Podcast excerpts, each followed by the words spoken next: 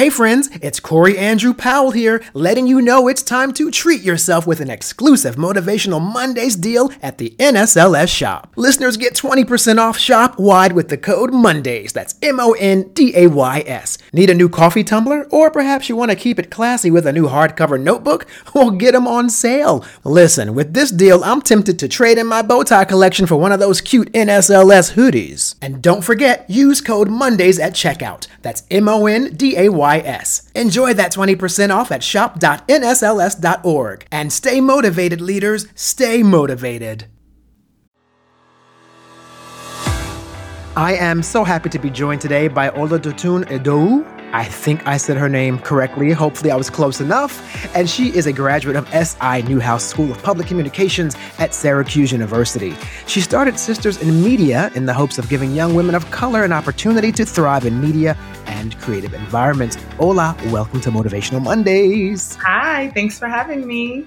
Well, it is my pleasure. And um, was I close on the name at least? You were close. You were close. Not quite. Not uh, quite. But you were you were eighty percent there. Okay, cool. I'm working out the 20. I'm just gonna like just text you one day. Exactly. I'll Just- give you the yes, exactly. So, okay, well, moving right along, you are doing so many great things, my sister. You have been named by Forbes in their prestigious 30 under 30 in 2022. So, congratulations on Thank that. you. You're very welcome. That's very impressive. And so, you're an expert in marketing, strategic communications, and publicity with a focus on television and film. So, I'm curious to know just when your interest in media began.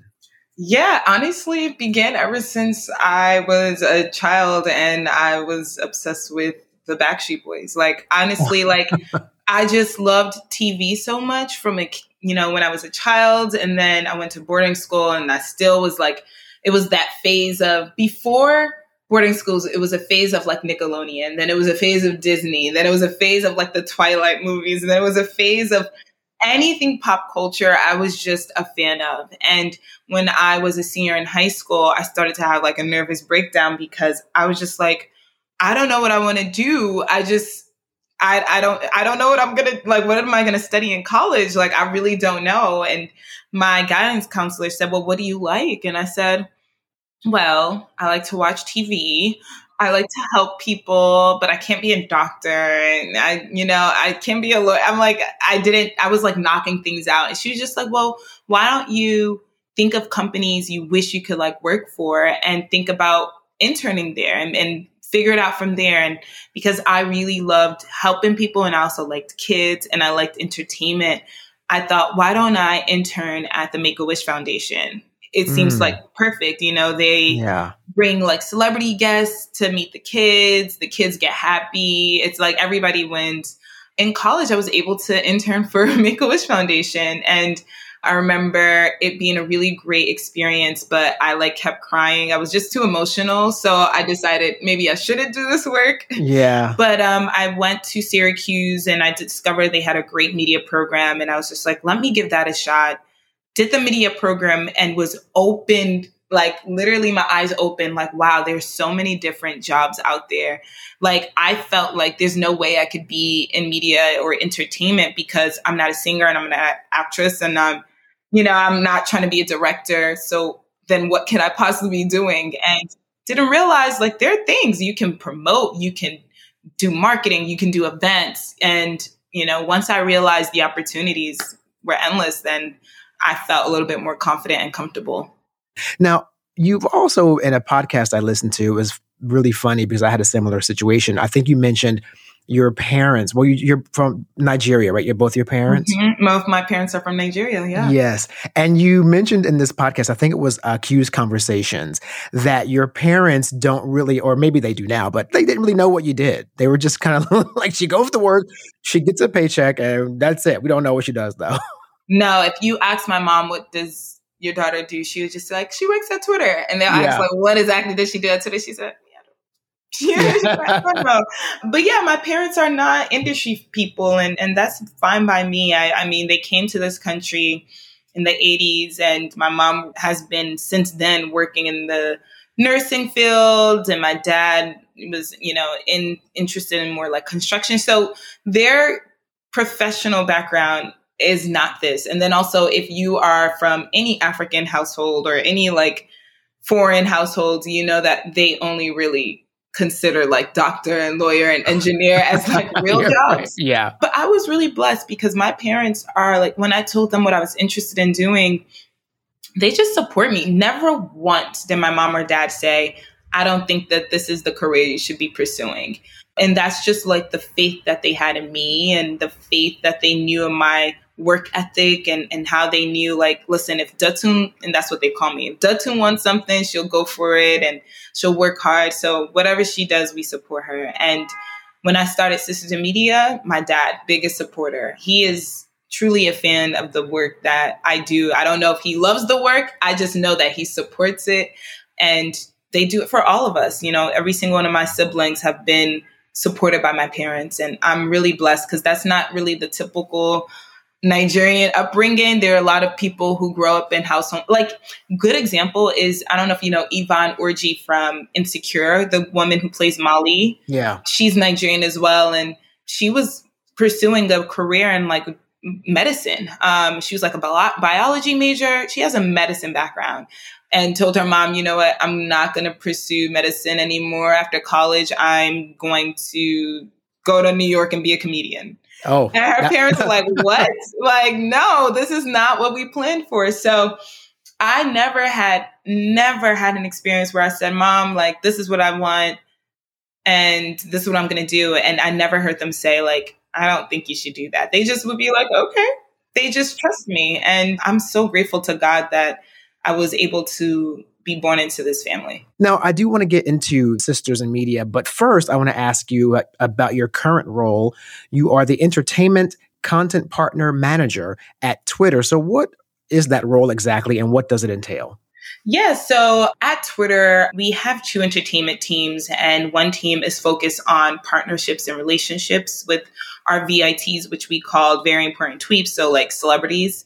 And the other team, which I'm on, is focused on revenue. So my job is to make sure that I'm working with partners, TV partners, entertainment partners, um, and making sure that I'm selling their content on our, our platform. Um, and we're making money based on it. So I'm not typical I'm not technically a seller. I'm not on the sales team, but I am on the partnerships team. So my job is to work with our media sales team, my partners like, you know, A&E, AMC, any network. And hey, you have a cool video clip for The Walking Dead and it's an exclusive clip.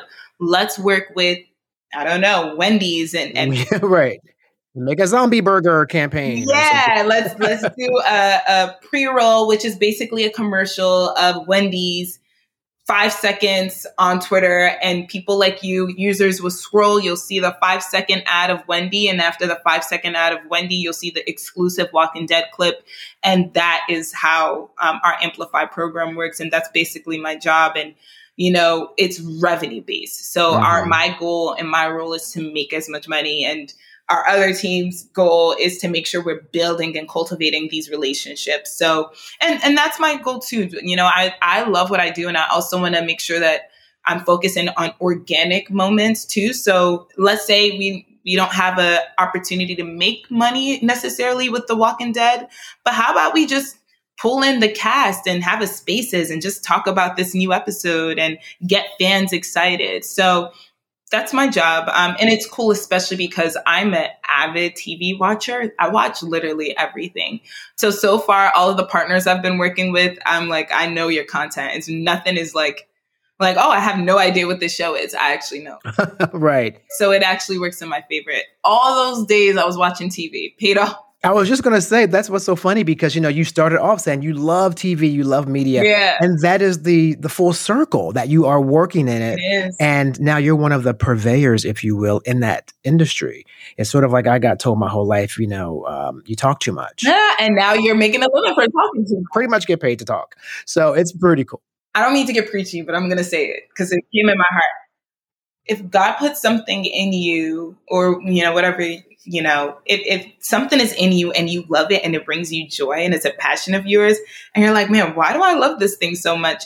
It's going to be used for good like mm-hmm. and it's going to be a blessing to someone else like yeah. you love to talk and people sometimes complain about it but you have a great time talking you have a great time communicating with people and that's what you're doing for a living now you're inputting what was you're outputting what was inputting to you and that's the biggest blessing. So yeah. Thank you. No i appreciate that. It is true because um you know i hear that a lot of times with people who have kind of turned things that were sort of um, adversity in their lives into a career they loved. And um, yes we are blessed to do that. And i know that you are deeply rooted in your faith. So i appreciate that you have shared that with me. So thank, thank you. Thank you. Now getting to Sisters in Media, I know how that e- emerged, but I want to first begin by asking you about when you graduated. I know you spoke about you got your first, I guess at that time, considered your big dream job, mm-hmm. NBC Universal.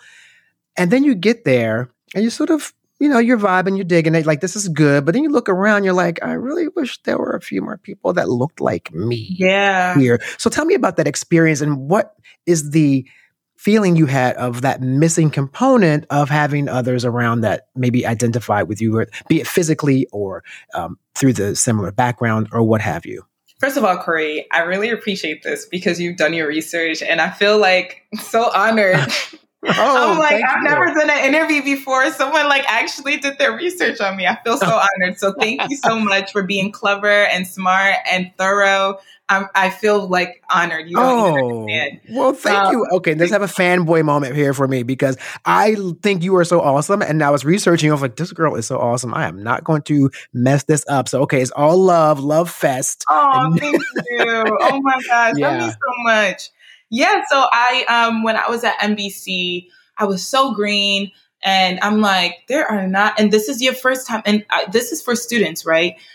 When you go outside of college, the world looks different from in your college. And listen, I went to a predominantly white school, Syracuse University, like 80% white. But I placed myself in circles where I didn't notice that unless I was in class. Like all my friends were black. I joined only black programs. Like I was in NABJ, National Association of Black Journalists. I joined African Student Union. So I was surrounded by only black people and then, you know, obviously in classes, when I went to Newhouse classes, it was then white students. But I kind of like just phased that that part of my life out. Right. So then when I go to NBC and I'm like, wait, first of all, work is eight hours a day. I'm at work more than I'm at home, more than I'm hanging out with friends, which is not really the case in college. In college, you have a you have a class, but most of the time, like you know people in the class. So it's like you're once again you're hanging out with your black colleagues in class, right? And then you're hanging out with them in the social scene. This was the first time in my life where I was put in a space where I'm really a minority, and this forever, like because I'm always gonna work until I'm like 65, mm like until I retire, right, like. Right. And so that was kind of like it was difficult because you know, white people don't have to worry about those spaces. White people, wherever they go, they're going to always be the majority. And so uncomfort isn't something that they have to worry about. We're all people, you know, we're all working at NBC because I think we're all fans of TV, right? That's why we all chose to work here. But yeah. at the workspace, that's not what it was like. Like, you know, I would come back and I was so naive, but I would come back from like the weekend and be so excited to talk about like the BET Awards. Like, oh my gosh, did you see when Kanye did this at the BET Awards? And everybody's like, my coworkers are like, we didn't watch the BET Awards. And I'm like, what? It was trending on Twitter. Like, but it's, I'm referring to Black Twitter, and they're like, what? What's Black Twitter? And what? If it wasn't Taylor Swift, they have no right, idea. Right, exactly. and you know, one thing I, I found that so annoying only because it's fine because if it's for us, it's biased. Like, it's fine. Like, that's our thing. I love our culture.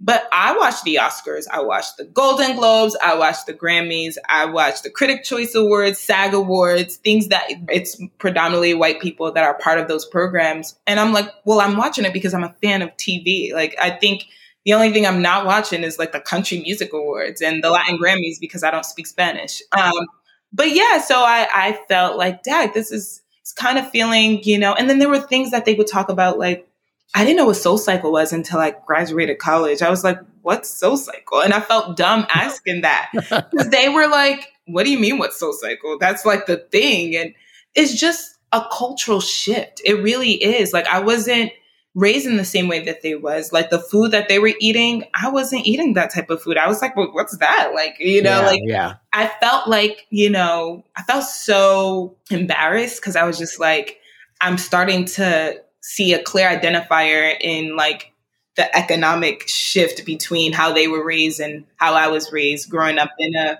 lower middle class family, growing up someone who I, I did not grow up from a really nice neighborhood in Brooklyn and then in Queens. Um, and they don't have that experience. So they know about restaurants. Their parents go to like restaurant. My parents don't go to restaurants. Like Right. Yeah. my dad takes my mom to IHOP for her birthday. Like they don't and do that's like, like splurging, right? Like that's, that's like splurging. Like they don't yeah. do like in restaurant restaurants. Like Right. um and and that was new to me and I, I I I it was it was difficult. But then I discovered employee resource groups and then I discovered listen, you make your own experience. Like you want to soak in the corner and feel alone, then that's by all means your experience. But if you want to go around the office and find every black girl you see and be like, hey, can we be friends? Together.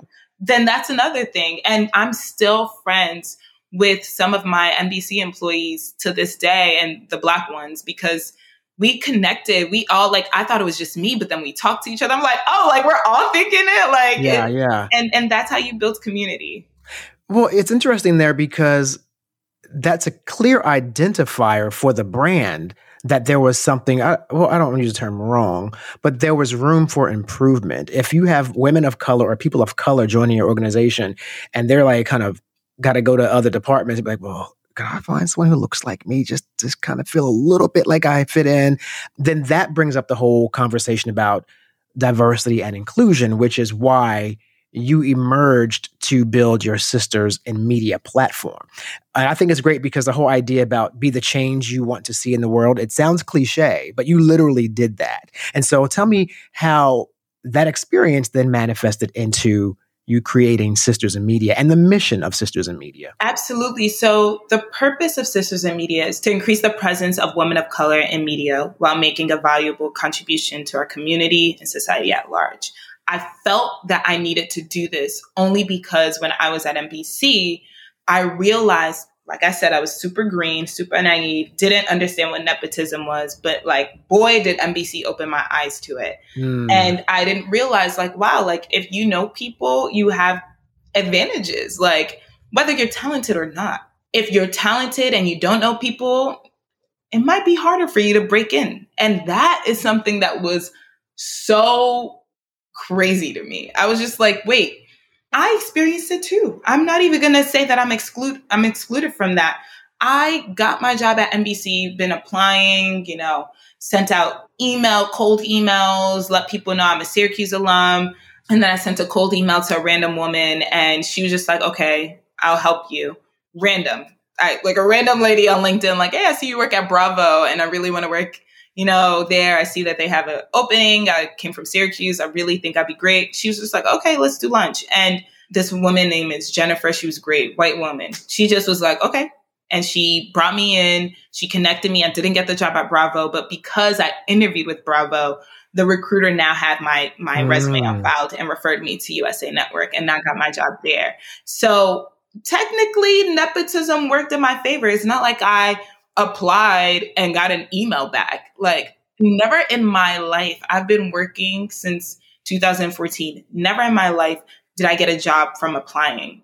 Like just applied, sat down, and got an email back. Never, never. Every job I've gotten, it was through a referral. Somebody knew me. Some like it's never through just me applying, and that's just the nature of the beast. And when I realized that, I was like, wow, what if my mom was in the industry? Where would I be? And like, what if what if my dad was the executive? Where would I be? Also, thinking about the kids who their parents are from this industry, and I'm like, bro, you're not even really that talented, and you got this role because you knew somebody Baby, we've seen a lot of those. kind of mediocre. Like you don't Yeah. even work that hard. You don't even like break your back. And you know, a part of me was kind of like envious for those years, just looking at people like this is so unfair. Like, and majority of these industry leaders are white, right? So that's the cycle of not seeing so many people that look like you because the leaders are bringing in their people and the leaders are white and their people most likely are going to be white, you know? And I thought like, this is so unfair. And then I thought, nah, but Dotun, if you were a CEO of some company, who you hiring? And I said, you're right. I'm hiring my people. Like, so I can't be that upset because, you know, when it's my turn, better believe my whole squad is going to look colorful. I thought, wow, I wish I could create an organization that can be like the CEO of something that can help these women get into organizations, get into companies and get jobs and internships and create mentorship relationships. I even felt like a little bit discouraged because for me, I like, I lean on wisdom from people who've already experienced it. And at my job, I didn't see any other Black women. You don't need your mentor to be the same race and background as you at all. But for me, I wanted, like, when I look for a therapist, I want her to be a black woman. I would love for her to be Christian if she's not, whatever. But like, I want her to be able to sit in the same type of experience as me so that there's a little bit more to relate to. So when I'm looking for a professional mentor and I'm like, I want a black woman, it's because I know that she's going to be able to understand when I tell her, you know, this woman touched my hair and I felt uncomfortable, or I didn't like how they didn't want to talk about race in this meeting. Like she'll be sensitive to that because she's also a woman and she's also black. So that's how I seek mentorship. You do not, I'm not saying this, that that not everyone needs to do that. Um, yeah, yeah. But that's what I wanted. And so I built Sisters in Media on those foundation, like the foundation of mentor and mentee relationship um, and the foundation of networking and, and making sure that we are allowing people to meet the right people so they can get interviews, so they can get opportunities, so they can have one on one, so they can get jobs at the end of the day. Thank you for listening to Motivational Mondays, presented by the National Society of Leadership and Success, and available wherever you listen to your favorite podcasts. I'm Corey Andrew Powell, and I'll see you again here next week.